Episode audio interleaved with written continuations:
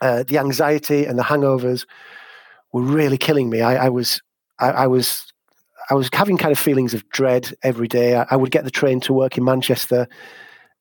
Literally, um, I would be willing that train to come off the tracks um, just so that I didn't have to go into the office that day.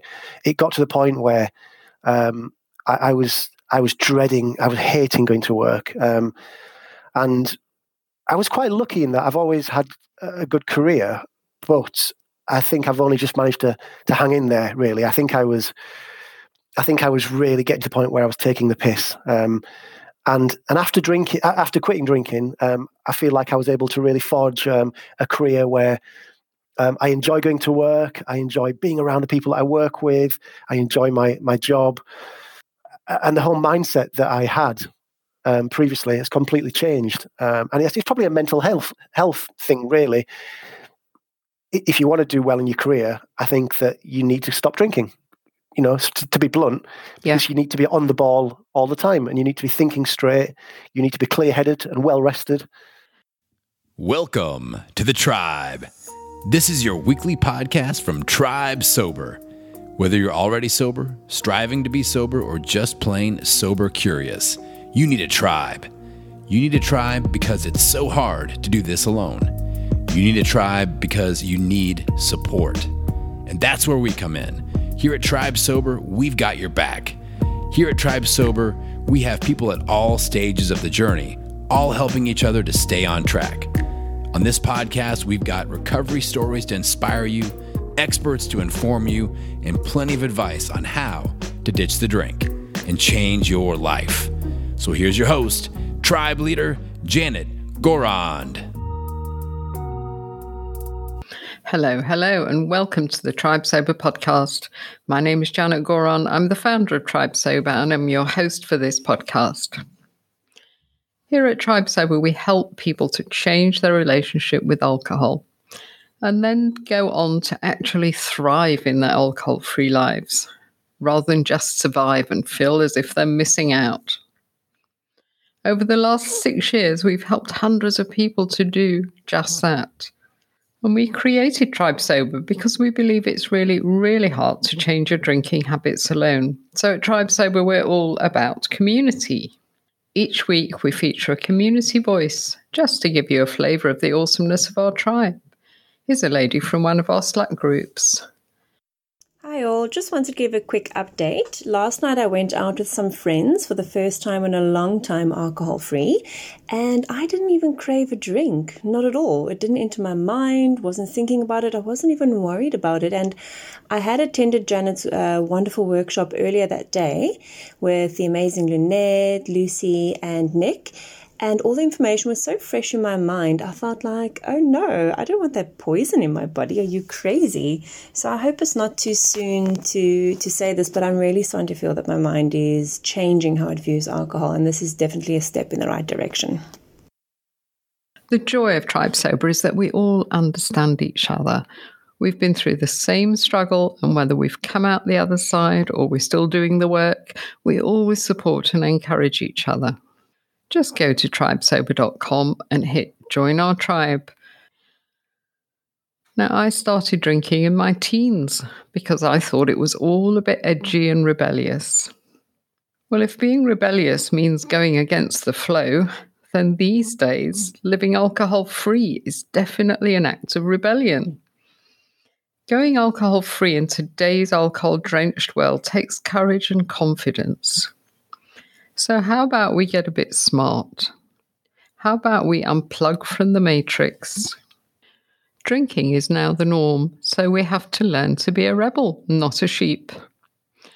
My guest this week is John Turner. He's the founder of Sober Punks. He's a musician, a blogger, and is busy helping others to ditch the drink. He shares his personal recovery story and explains how he feels that not drinking is not only rebellious, but it's positively punk. I began by asking John to introduce himself. I live in the UK. Um, I, I, started uh, Sober Punks probably, oh, yeah, five years ago now, uh, which was one year after I quit drinking. Got a pretty normal, boring job. I'm a, I'm a project manager so that's kind of my, my usual day job. Outside of that, there's obviously the the sober punks is one of the passions of mine, and I also record and perform live music as well. So that keeps me busy. Um, obviously, with COVID, not being able to do a lot of that, but we've got a tour that's starting in a couple of weeks. In fact, uh, a 20 day UK tour. So looking forward to that. Um, so that's wow. the kind of stuff. That keeps me busy. So what's your what's your band called then?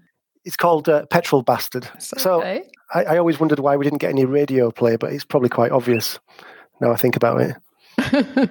So let's let's delve back into the drinking days, shall we? Mm-hmm. Um, I have got a feeling you started drinking quite young and took it up with great enthusiasm. Yeah. When did you have your first drink? I think probably around 14 or 15 years old, I imagine. So not not as young as some, mm-hmm. but um, uh, yeah, it was a lot of. I think it was a lot of cans of beer that I stole from a party that my parents were having, and took it down to the train tracks with my friends um, and we all got drunk. I think that was probably the first time. Um, but for some reason, for me, it seemed to the habit seemed to stick a lot more than it did with my friends. And I've never really understood the reasons for that. And I've often wondered what the reasons are for that. But for me, um, the kind of escapism that alcohol brought was just always something that I kind of latched onto. Um, and when we got into kind of 17, 18 years old, um, I've, I was always the one who was the drunkest and always the one who was pushing for shots and let's drink more. Um, yeah, and, and, I don't know if it's some people say it's genetic, don't they? Some people say it's things that happened, trauma yeah, in childhood. There's also uh, a theory that some of us, I mean, I, I also loved the drinking thing, uh, uh, that some of us get more of a buzz from it than others. You know, the fact that you were with a group and you all had the same drinks and you, you know, couldn't wait to have more and you went on drinking. It's uh, it's something to do with the dopamine. You know, the pleasure that some of us feel from drinking is more intense than other people who end up being able to take it or leave it. So I only learned that recently and I thought it was quite interesting. It was a doctor that told me that as well. So yeah, so there you yeah. were, a teenager drinking. Were, were, you worried about your drinking, or just having a ball? Really?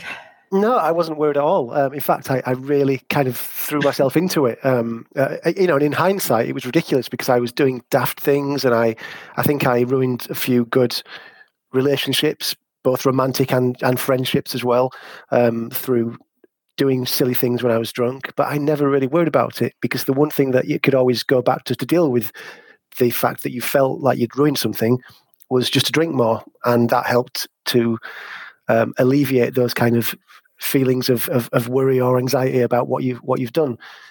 So I was I kind of see it as a kind of a constant upwards spiral. You know, you the, the drink might cause problems, but you drink to get rid of the problems. So it was almost like the drinking was always the solution for a long time. And I think yeah, that yeah, it's on. vicious cycle, isn't it? Yeah, but it did. It felt like at the time, rather than it being a downwards um, spiral, it was an upward spiral. It was it was drink more to to forget more of the bad things and enjoy more of the good things. It, you know, drinking meant more partying and having more fun. And I think that went on as an upwards spiral until probably around 25 years old. Um, and at that point, I started probably a 10 year campaign to try and quit drinking uh, unsuccessfully for 10 years, um, where I would make yeah.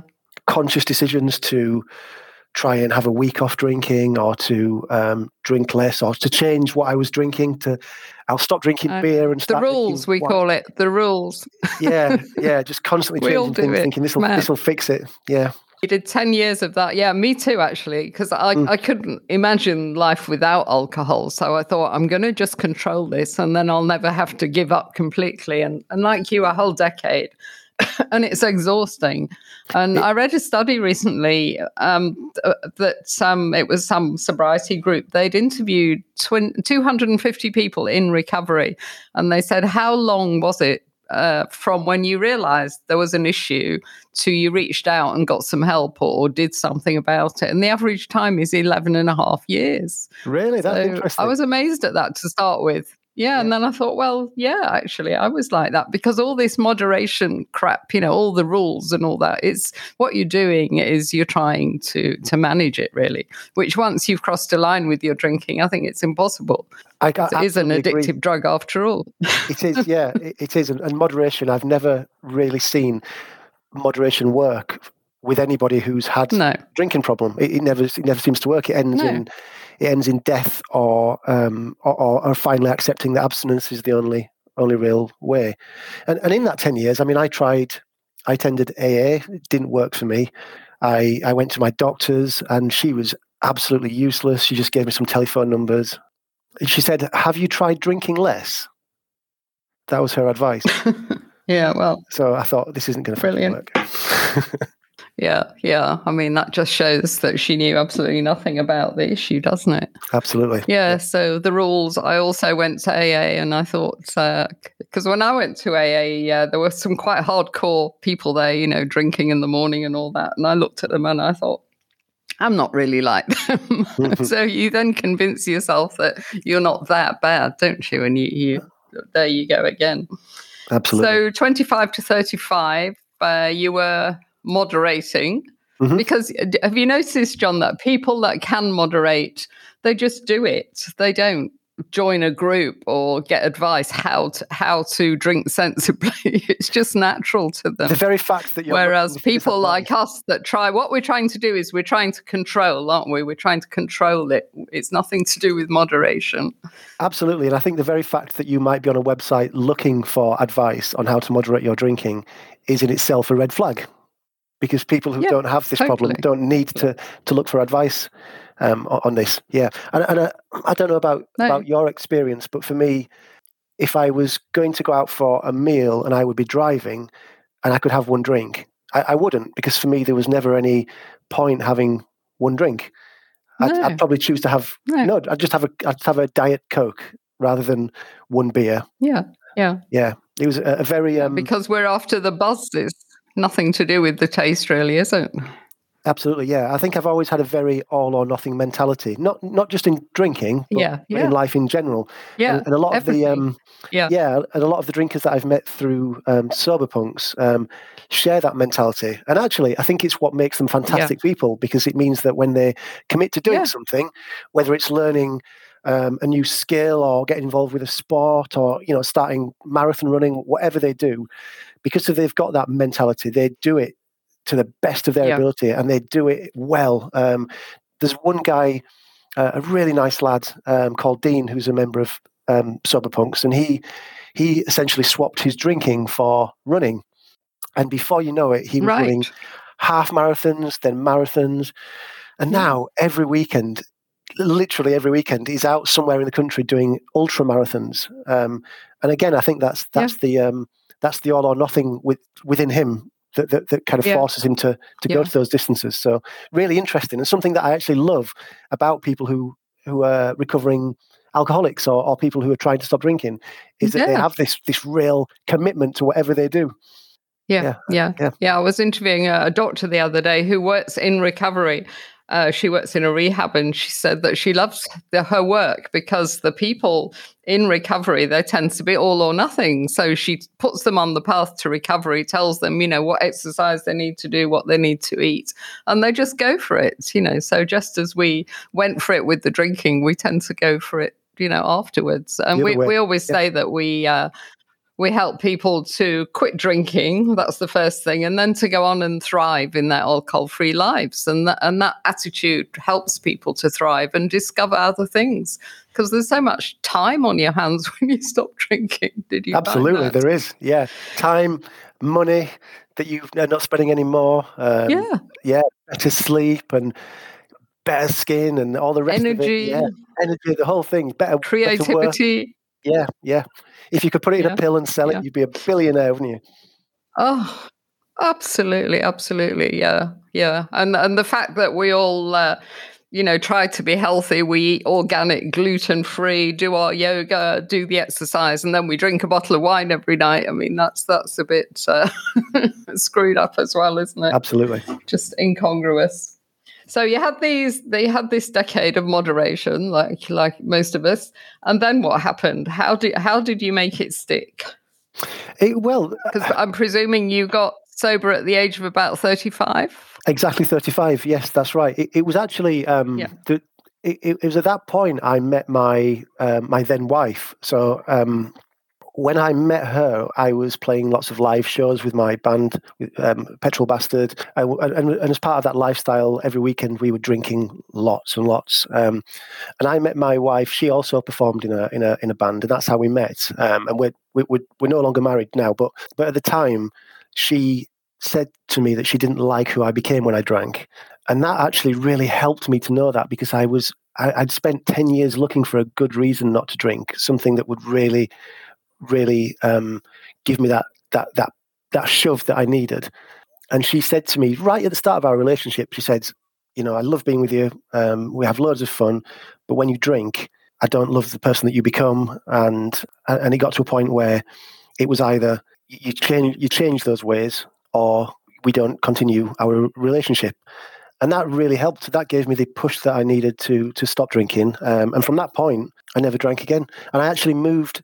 I was probably quite lucky in, in some regards because we were doing a long distance relationship. So she lived 150 miles away, and it was similar to the time that I stopped drinking that I also decided to move to be with her.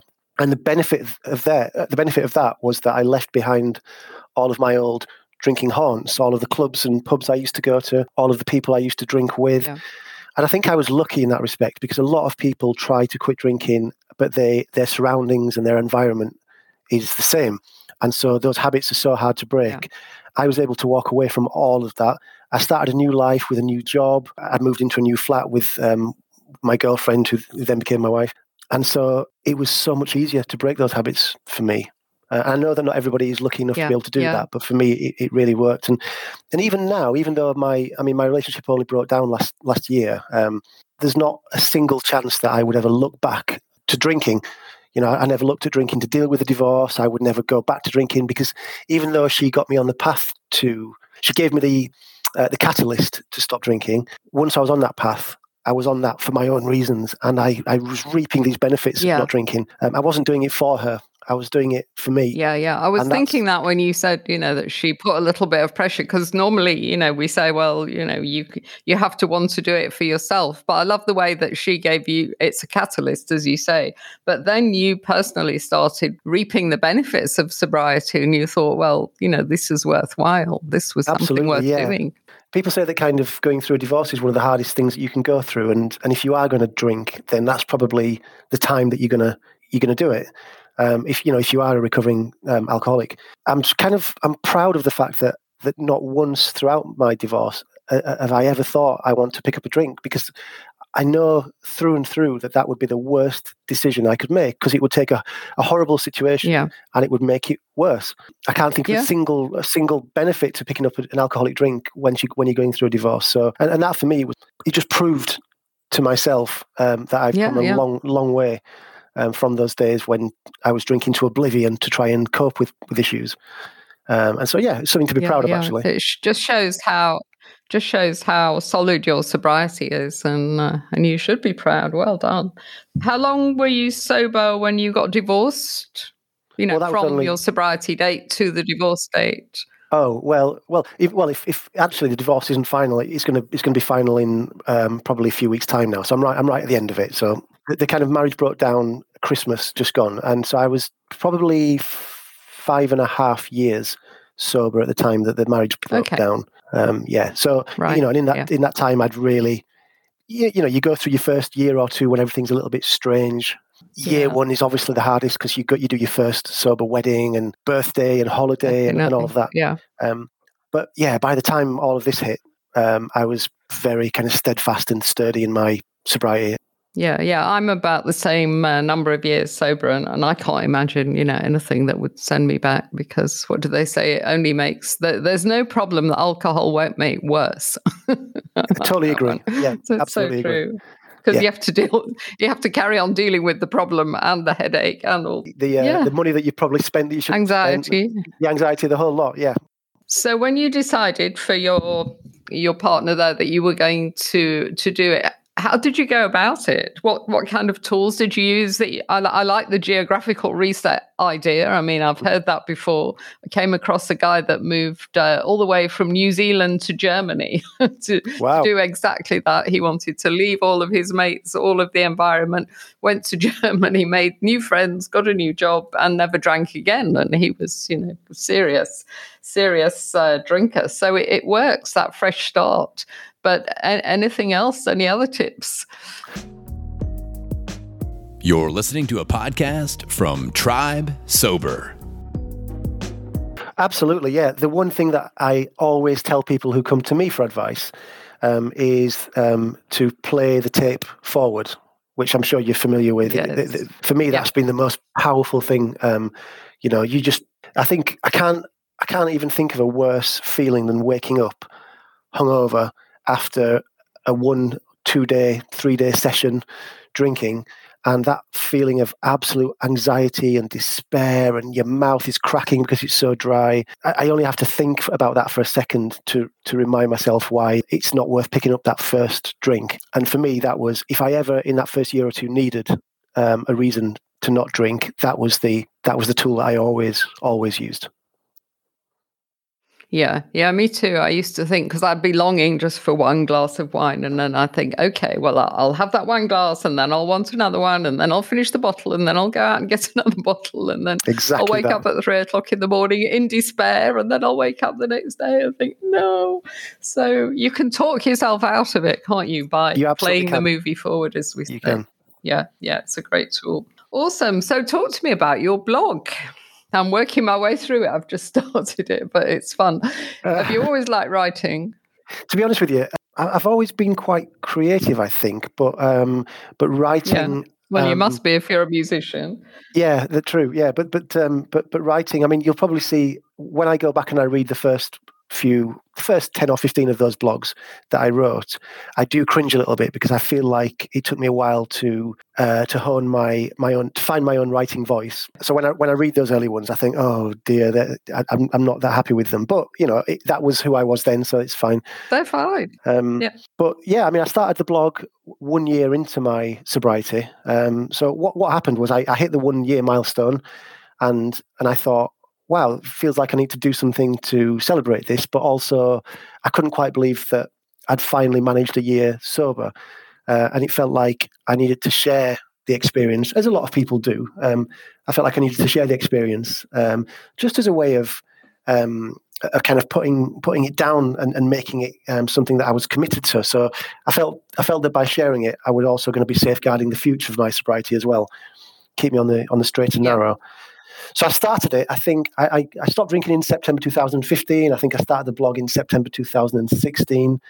And then from there, I think I probably wrote for for maybe three or four years, I think, quite solidly. I, I wrote around 90 blogs. Um, and in that time, gathered a lot of readers. I was actually really surprised because it, even though I put the blog out there, I didn't do much in the way of marketing it. Um, it was it was just really there for me. Yeah, it gathered a, gathered a good. It's a record, thousand. isn't it? Yeah, that's it. Something to look back on. But it gathered a good few yeah. thousand readers over that time. Um, but then I reached a point after writing about 90 blogs around the same subject, there was nothing else I could say, really. And the blog's still out there. The blog still, and it always will be, and the blog still gets probably between one and 200 readers a, a, day. So it still does quite well. But I don't really write. And do you get lots of comments? Uh, do you engage with people on that blog? Yeah, so I get I get a few comments on the blog, but more than that, I get messages through the website. Through, through so the blog is obviously right soberpunks.co.uk, and you, you can message um, me through that. So I get messages from people saying, you know, that the blog's helped them to quit drinking and just saying thank you or asking for some specific advice. It could be somebody who says, my my husband's a big drinker, and I wondered if you could talk to me about how to deal with that. I had one. I had a really nice a couple of years ago now, a really nice example. Um, a guy who got in touch and said that he had lost his job through drinking and his wife kicked him out and that meant that he he, he had a newborn son as well who he, he couldn't see because his wife had kicked him out and she didn't want him seeing the kid. Um, and he got in touch um, and i ended up speaking to him online a little bit and i gave him my phone number and i said look if I can be of assistance at any time you think you're going to drink, just give me a call. Um, and we did that for a few weeks, and we we spoke every now and then. My phone would ring, and we, would have a good chat. Um, and then he went quiet, and I didn't hear from from him for a while. And around six months later, he got in touch to say that he'd he'd managed to find another job. I think he was working as a baker, and his wife he'd reconciled with his wife, and he'd moved back into the family home, and he was now able to spend every night with his child, and and he'd kind of put it all down to the fact that he'd read the blog, and he'd he'd, he'd, he'd come to understand that a quite a normal person, a normal bloke, could conquer these problems and things like that. It's a little bit mind blowing to hear it because no, you you changed his life. Yeah, but I, I mean, it, just it by never, giving him, you know, a little bit of your time.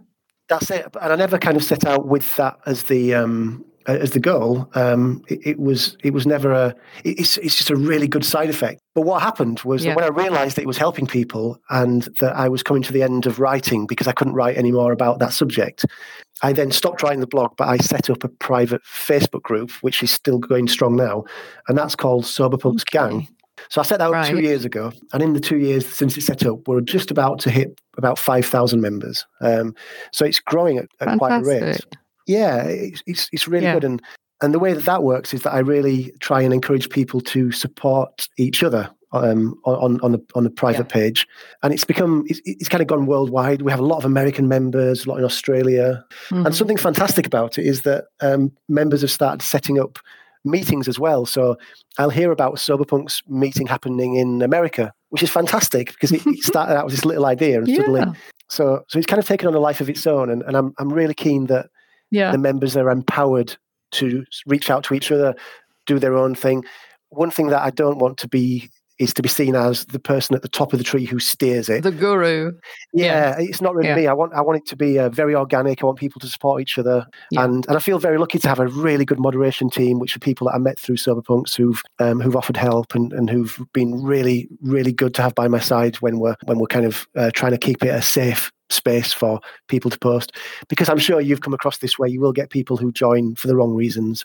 And although yeah, we're quite exactly. reluctant, they want to sell something. Yeah, exactly that. Because we're, we're quite reluctant to, to, to kick, keep, kick people out of there, so we do give people the benefit of the doubt. Um, uh, you know, and if somebody posts something stupid that you know they don't agree with a certain method of quitting drinking, then generally the um, the community will just let it all sink off to the bottom of the page and they won't comment on it. So yeah. it's quite good at um, allowing the crowd to decide what stays yes. and what goes. Yeah, yeah. Like. We, we find that in our communities as well. They almost self-regulate, don't they? And yeah, uh, exactly that. Know, if yeah. people are being difficult, the others kind of either cold shoulder them or nobody joins in, so they, they get the message. That's it. I, I was I wanted to pick pick up on uh, you said that you were asked sometimes about um, how to help somebody whose partner was drinking was it um, yeah, a lady asking you, what can I do with my husband? And he's drinking too much.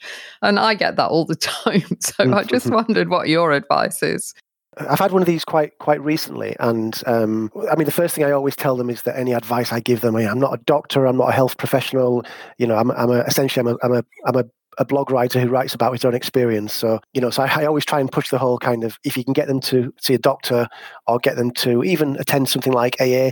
AA didn't work for me, but it works for a lot of people. Um, so there are other you know, exactly, there are, exactly, yeah. But one thing I also do tell people, and it's it's probably tough love to some degree, but if you've got if somebody's got a partner that that just won't stop drinking, no matter how many times they've been asked to stop, I do tend to try and push home the fact that you shouldn't ever get somebody really to drink if they're not ready to stop to stop drinking sorry if they're not ready to stop because they need if they're just doing it for you then it's not really going to work. They have to be in a position where they realize that they have to stop. They have to want to stop i think for it to be successful. And if you tell them to stop drinking and they don't want to as was this case actually that was quite recent um, they just keep going back to it.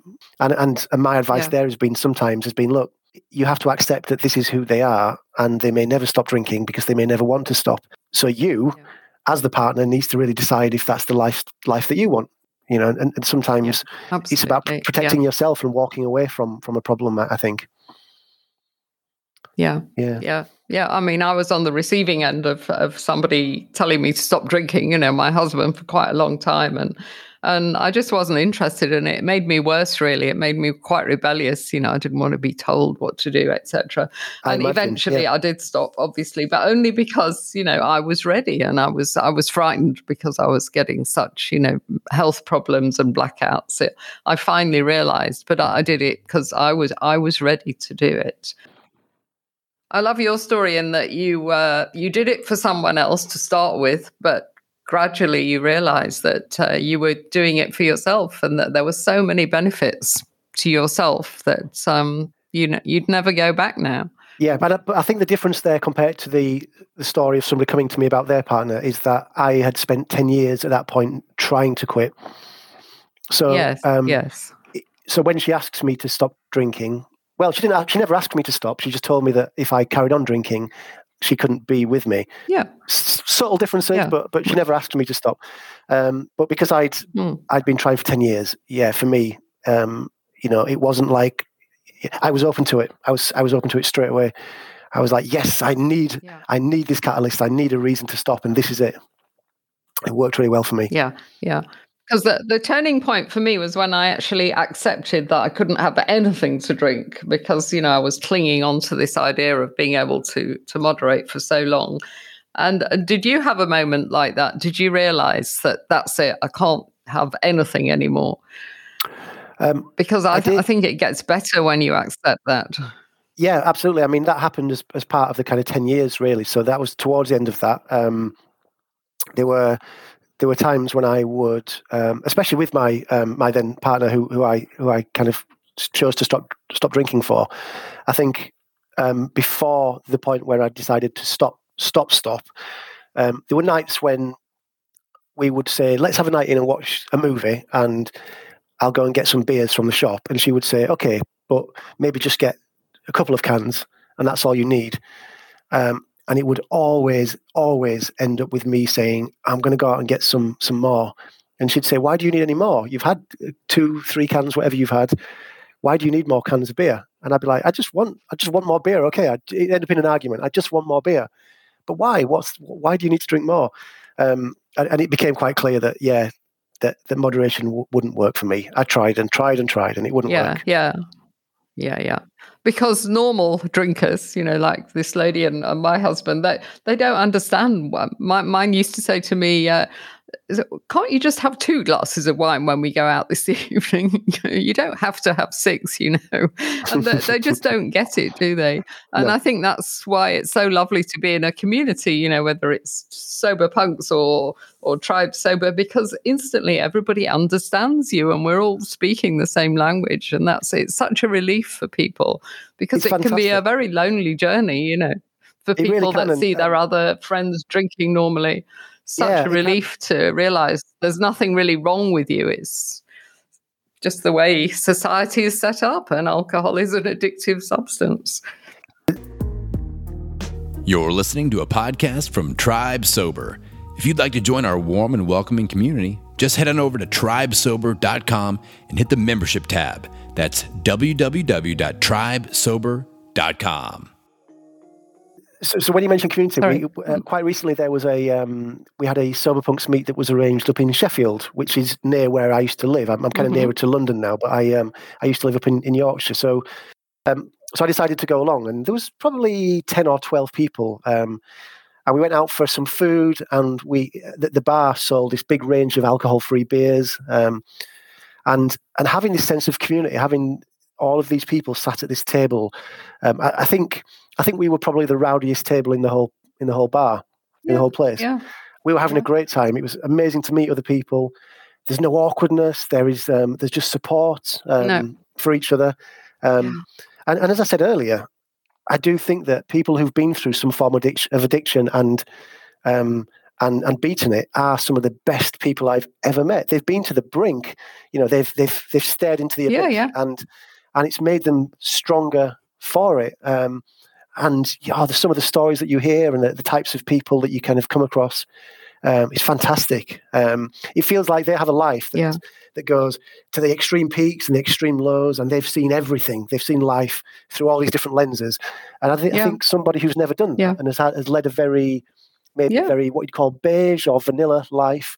Um, they don't quite have the um, the life experience that, that people who've who've been through addiction have got, and and it means that maybe they don't exactly. actually have they don't have the level of um, appreciation for for for a healthy lifestyle that somebody who's not been through addiction has, and that for me that makes them a fantastic person, uh, and I love that. I love meeting people who've been through it and they've come out the other side.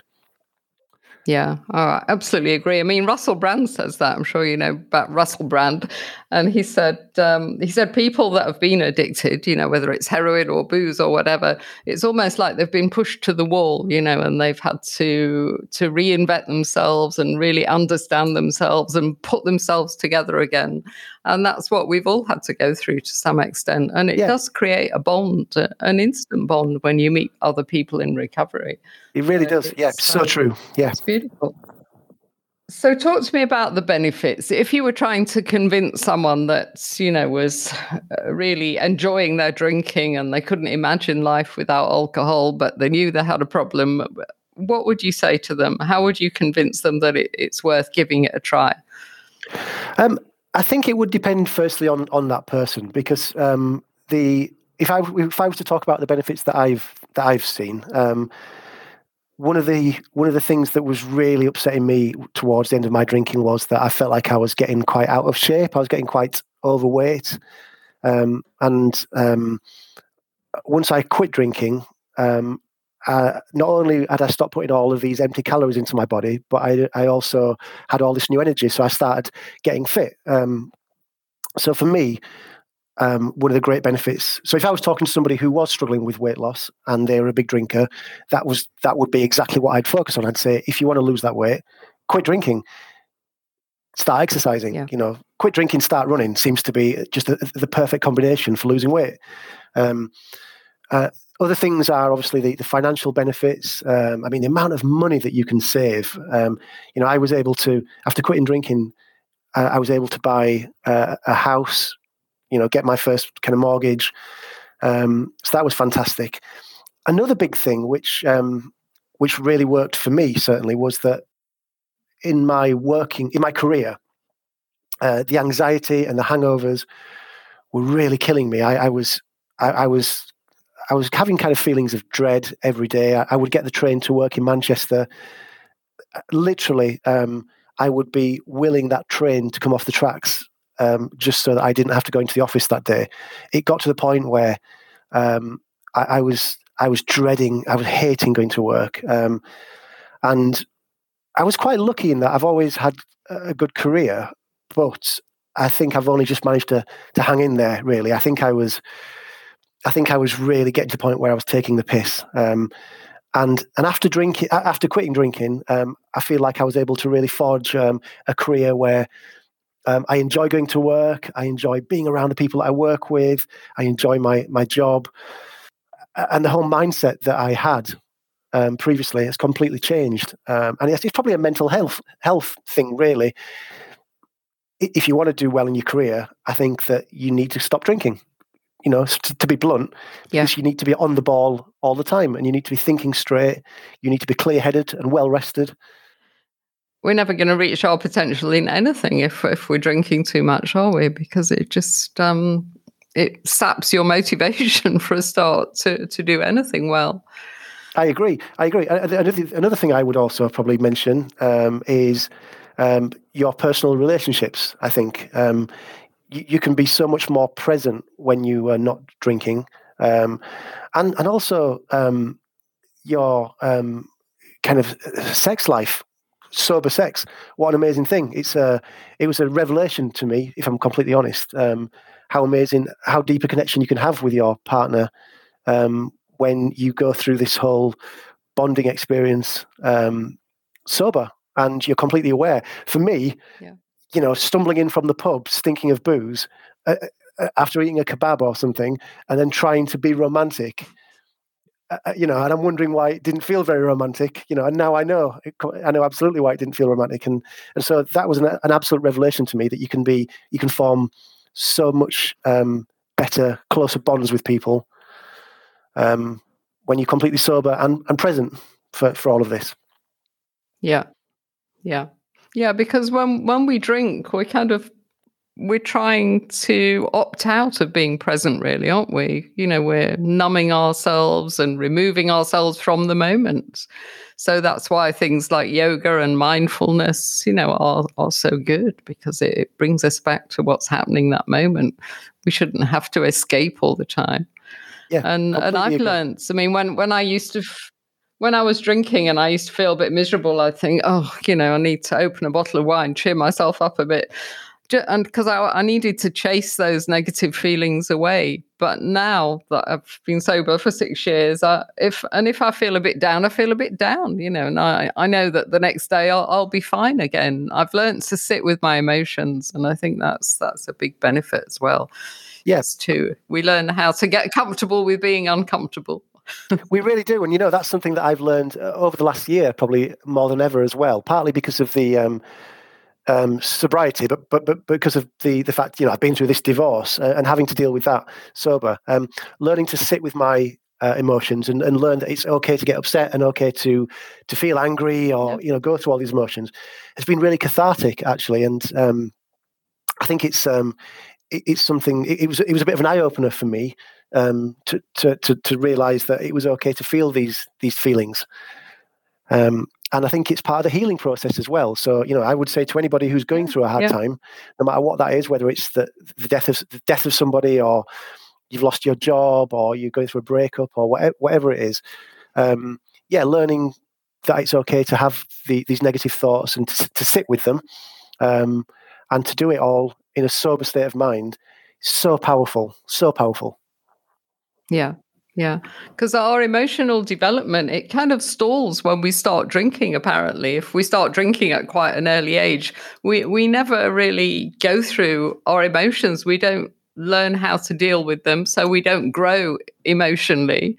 So that's why, um, you know, even for someone like me that's um, you know was drinking for decades, when I got sober, I had to learn things like sober small talk, you know, and, and just basic little things that most people learn, you know, when they're 20 something.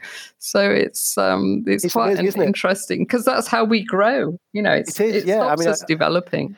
I think I kind of reverted back almost to a 15 year 15 year old emotionally when I stopped drinking. Uh, yeah. You know, and I really, I, but I think I, I quit drinking at a point in my life where I was still young enough to to um, to have not formed habits that weren't unbreakable or, or, not to be able to change things about me. So yeah. so it meant that between I mean I'm 41 now, so between I think between 35 and 41, um, I've my kind of learning has just been it's been like it's been a steep, a really steep.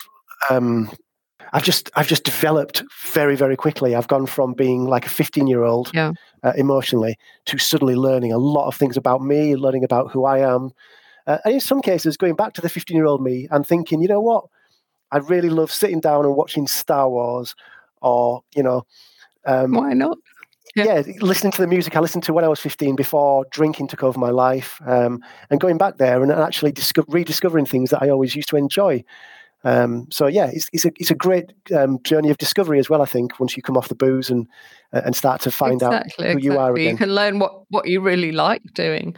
And uh, I think for you, you know, here you are 40, think about the next 20 years. Imagine if you were still drinking and now you're not. Imagine what they would have been like if you were drinking because it would have got worse. You know, you would have been drinking more and more and more.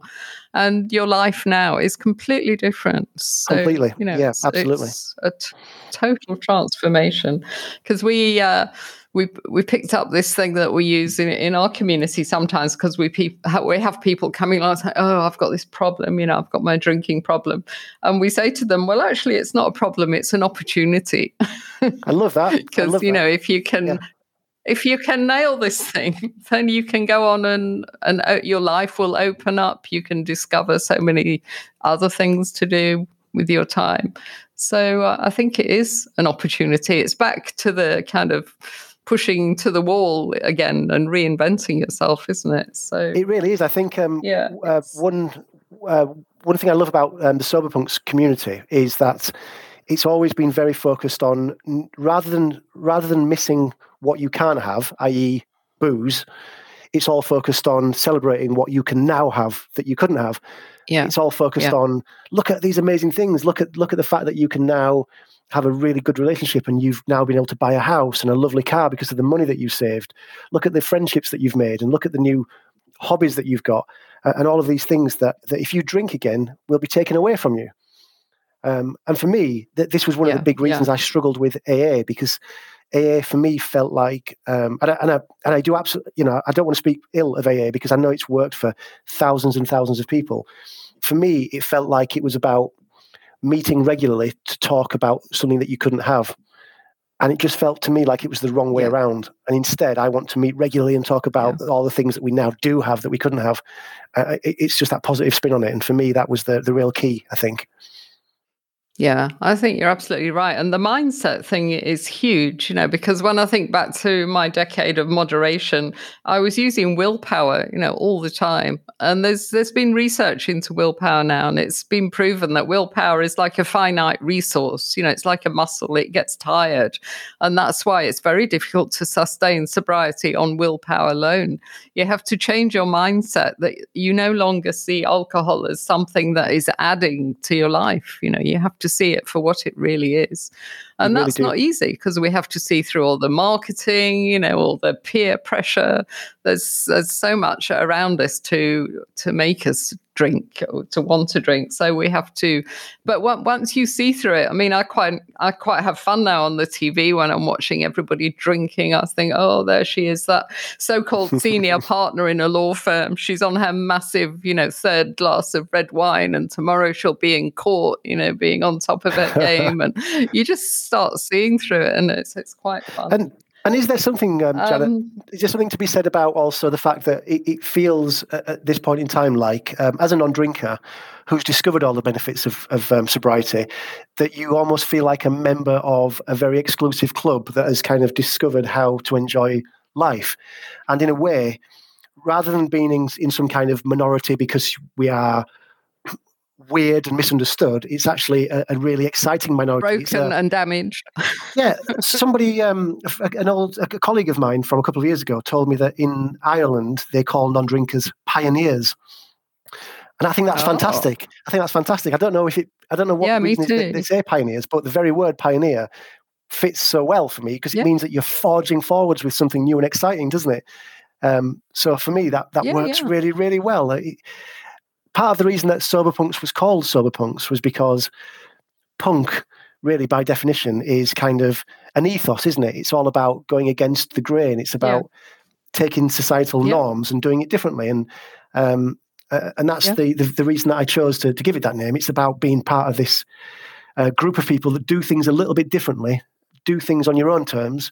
And if that means quitting drinking then then it makes you punk as far as i'm concerned Me too. Yeah, I think and I uh, if we give up drinking, we're being rebellious, aren't we? You know, because everybody drinks these days. So Exactly I say to people, you need to be a rebel. Be a rebel, not a sheep. absolutely i love that be a rebel because when, when I started drinking, yeah, when I was a teenager, you know, I thought, oh, it's very edgy, you know, with all my drinking. But um, really, it's got very tired these days, and everybody drinks.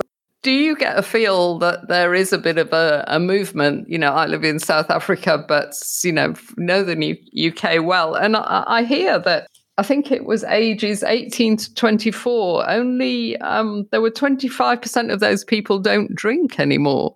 Is it is it true? Are the young people cooling it a bit when it comes to alcohol? I think they are. I mean, I, I've always thought that things happen in, in waves. So you know, you you um, my my parents were were, were drink uh, are were drinkers, but never big drinkers. So I was never really around um, lots of drunkenness. Um, so it felt to me like I was rebelling by being a drinker. Um, Yeah, me uh, too. so so now I think I, I wonder if if there's a kind of an active rebellion going on with uh, young people who have seen um, people of my generation grow up, get really drunk, make bad decisions, get really red, unhealthy looking faces, and build big bulbous noses, yeah, and they've thought, you know what, I don't want to do what my parents did and, and end up all unhealthy. I'm gonna Yeah. I'm going to not drink. And and it may be then that, that they'll grow up healthy and that their kids might actually be massive pissheads. Who knows? But I think that the way it's trending, I think it's trending towards non drinking because as um, the years go by, a bit like smoking, you overlay you overlay the cycle of rebellion with the fact that over time we are learning more about the dangers of alcohol. So when Exactly. we were young and made the decision to drink, we were doing it purely for rebellious reasons. Whereas now you have to Yeah. also consider the the uh, the health implications, and it's much more better. It's much more well understood now. So I think over time, Yeah, I mean, yeah. yes, yes, I definitely see the, the kids out there that don't drink, and I think it's fantastic. You see kids now Yeah. who are so focused on their health and being creative, and I, I absolutely love it um, to, to see that happening. And yeah, there, there will be there will be people who rebel against that, and their kids will rebel. But I think it will be nothing like to the extent that we saw, and, and over time, um, it will become like smoking. I, I, I think.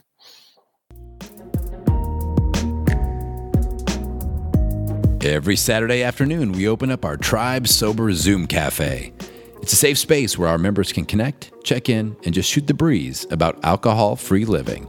If you'd like to be a guest at the cafe one Saturday, just drop us an email at janet at tribesober.com. That's Janet, J A N E T, at tribesober.com, and we'll send you an invitation. Yeah, yeah. Yeah, alcohol's Yeah. going to have a, a cigarette moment because it, it's coming out moment, in the public yes. domain now. Yeah. Alcohol causes seven different types of cancer, 60 diseases, etc. I've had breast cancer. I'm sure it was related to my drinking. There's so many dangers, and gradually it's getting out in the public domain. But uh, it's been known since uh, what date was it? 1998 that, that alcohol is a carcinogen. You know, the World Health Organization put out a report, but it was buried. You know, we, we just weren't having enough information, just as we weren't with cigarettes. I mean, the turning point for cigarettes was that um, they banned cigarette advertising, and suddenly we could read in the newspaper that cigarettes cause lung cancer. we didn't even know before then. You know, I used to smoke in my 20s, and we didn't know it was bad for you. Yeah, I mean, I wonder. If we think, oh my um, God, lung cancer. I was out at the weekend with some friends in uh, in London, and one of them was smoking, and I, I noticed on their their packet this horrible picture of some uh, mangled Yeah. body part through cancer, um, and I do wonder if we'll get to the point where alcohol packaging also has these big warnings and has images that are designed to um, to, to show people the, the, the, the real dangers, just just the, the same way that, that has happened with smoking. Yeah. Mm. Oh, I'd love to see it. But the liquor industry, you know, is so powerful because they have tried just to put uh, on. This is in the UK on labels. I think how how many alcohol units a week you should have. You know, this about fourteen units, and then how many units does this bottle represent? And apparently, they they have put it on some beers, but it's so tiny. You know, you can't even Yeah. read it Yeah, and Yeah.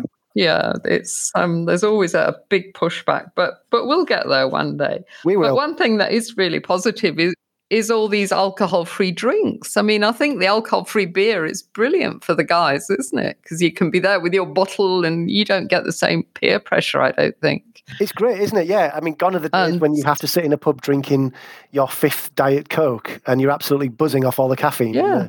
Yeah. And, and, and nowadays, yeah, you can have a beer. Again, when I was out uh, at the weekend in London, that's what I did. I was out with a group of people who were, I think they were all drinkers. Um, I had a beer at every place that we went, but it was um, it was alcohol free beer, and and it didn't look any different. It, it didn't. It meant that you didn't stand out exactly um, as a non-drinker. yeah Um, yeah, it works really, really well. Yeah, big, I'm a big fan of it. Yeah, Yeah, yeah, and the the market is exploding. I mean, even here in South Africa, we've got a an online shop that's got more than hundred choices, alcohol free drinks. They'll deliver Wow. them to your door wherever you live in in South Africa. So it's uh, it's really taking off. Because I stopped six years ago and there was nothing. You know, I used to feel even more grumpy and sorry for myself when I went out because I could just have a coke, you know, Yeah. water, and but now now there's some really delicious things. But I, I was never a beer drinker when I drank, but I actually drink the alcohol-free beer now because I, I like it better than than alcohol-free wine, which I It's don't good, think isn't it? quite got there yet.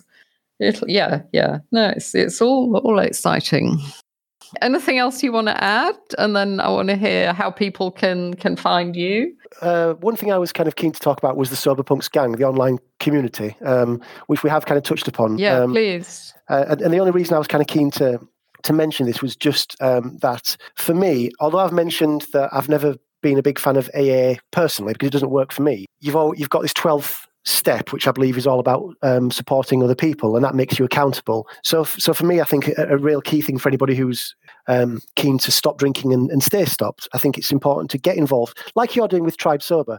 You, you know, make yourself accountable. Um, go out there and support other people um, because by supporting them, you, you, it makes you accountable to them. And once you're accountable to them, that decision to start drinking again is going to affect a lot more people than just than just you. You have to lead by example when you're supporting other people. So so I just wanted to, you know, it, it's a it's a point that I'm really passionate about.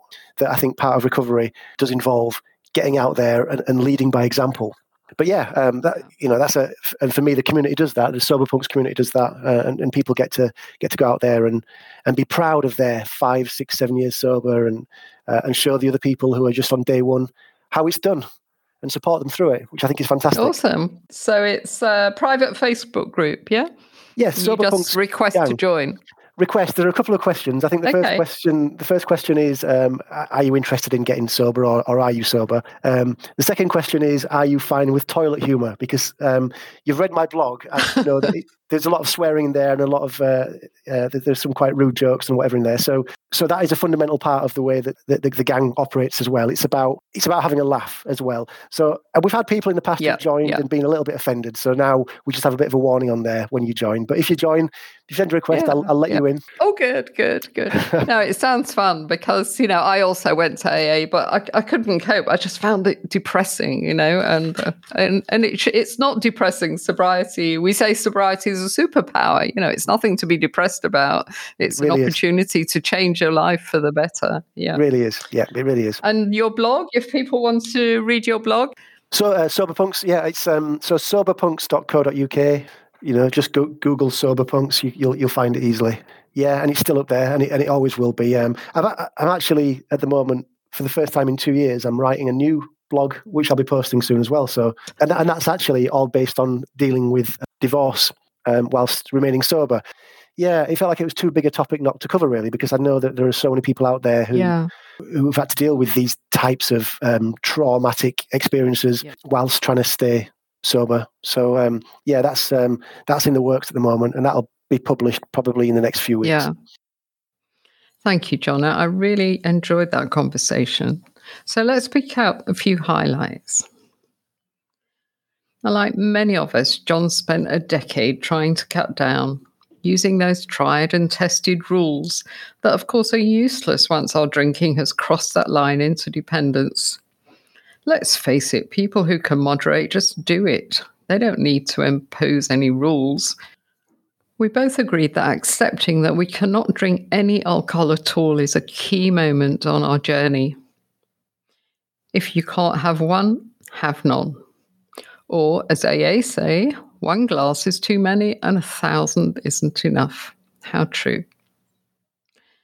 John drank as a teenager and found that he quickly became the one urging the rest of his mates to drink more and more.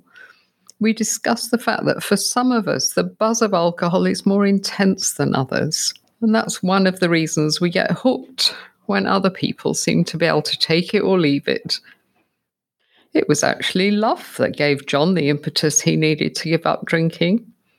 He met a woman who loved him but hated the person he became when he drank. She made it pretty clear she would not be sticking around if he continued to drink. So he stopped, and they got married.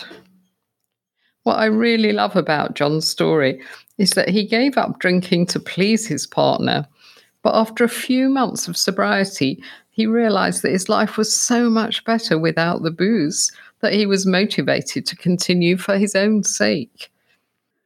Many of us give up drinking to save our relationships and our health, but not many of us are expecting sobriety to be much fun. I, for one, was expecting it to be a grey and boring place, but in fact, it's turned out to be just the opposite for both John and myself. So, if you're listening to this and you know you need to ditch the booze, just try it for six months. You'll be amazed at the improvements in your life, and the chances are that you'll want to stay alcohol free. If you're not quite sure how to get started on the journey, then just go to tribesober.com and hit join our tribe, and we'll get you there. John eventually got divorced from the lady who convinced him to stop drinking. But by then he was hooked on his sobriety and had absolutely no intention of restarting his drinking career. As he put it, it would only have made a horrible situation worse. That got me thinking about our last Zoom cafe. Several of our members have been through a really tough time recently. Three of them have lost a parent, and they all said, I'm so grateful to be sober. I've got the strength to cope so much better. I found that really interesting, as I remember feeling relatively secure in my sobriety after about six months, but often wondering how I would cope if something really dreadful happened. So it's lovely to hear that Lucy, Marlene, and Lexi were not even tempted. Well done, ladies. Just because we get sober doesn't mean that our life is going to be sunshine and roses what it does mean is that we'll be stronger and more able to cope with what life throws at us.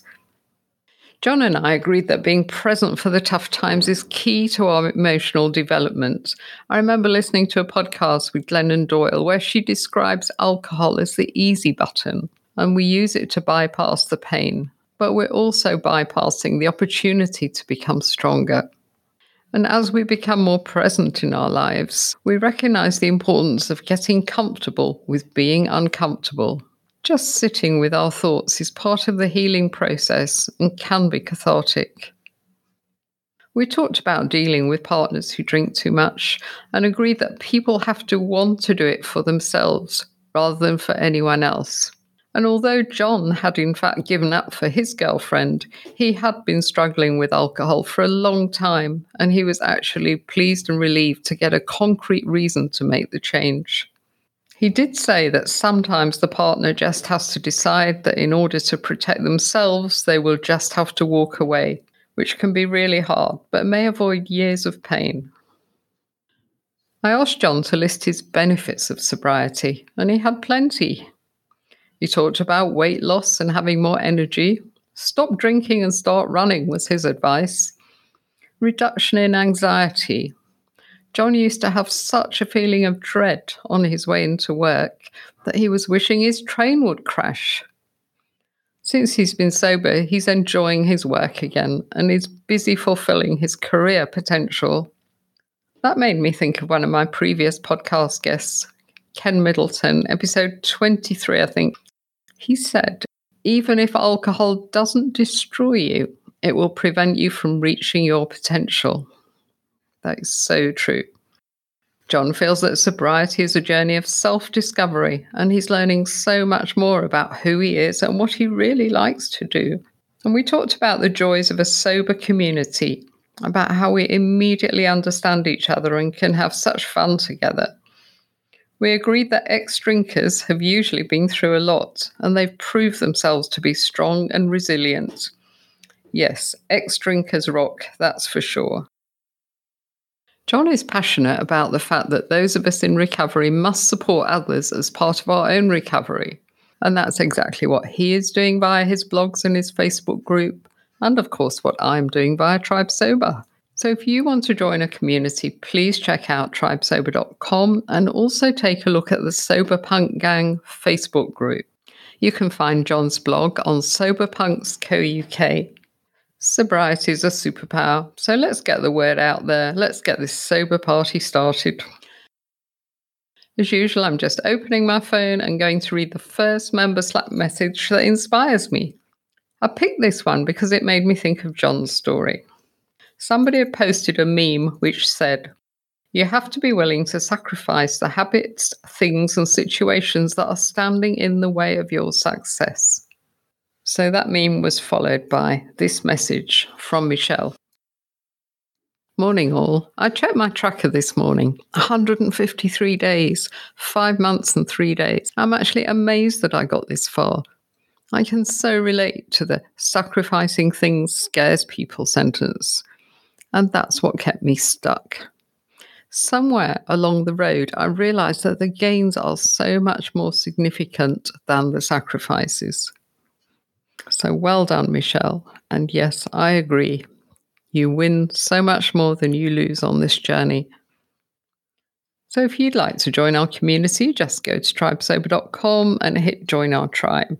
You can DM me personally via Tribesober Instagram, or you can hit the big yellow telephone on tribesober.com to book a discovery call to find out more about our membership and the workshops. So that's it from me. Thanks for listening. Don't forget to follow us, and we'd be so grateful if you would leave a review. I'll be back next week. Ditching the drink is like climbing a mountain. It's hard, it takes courage and grit, and an experienced guide. And that's where we come in. Here at Tribe Sober, we've climbed that mountain, and we know the view from the top is amazing. We've used our experience to put together a unique membership program that will support you all the way. We've got challenges, chat rooms, sober buddies, trackers, and milestone awards, and that's just for starters. So head on over to tribesober.com and check out our membership program.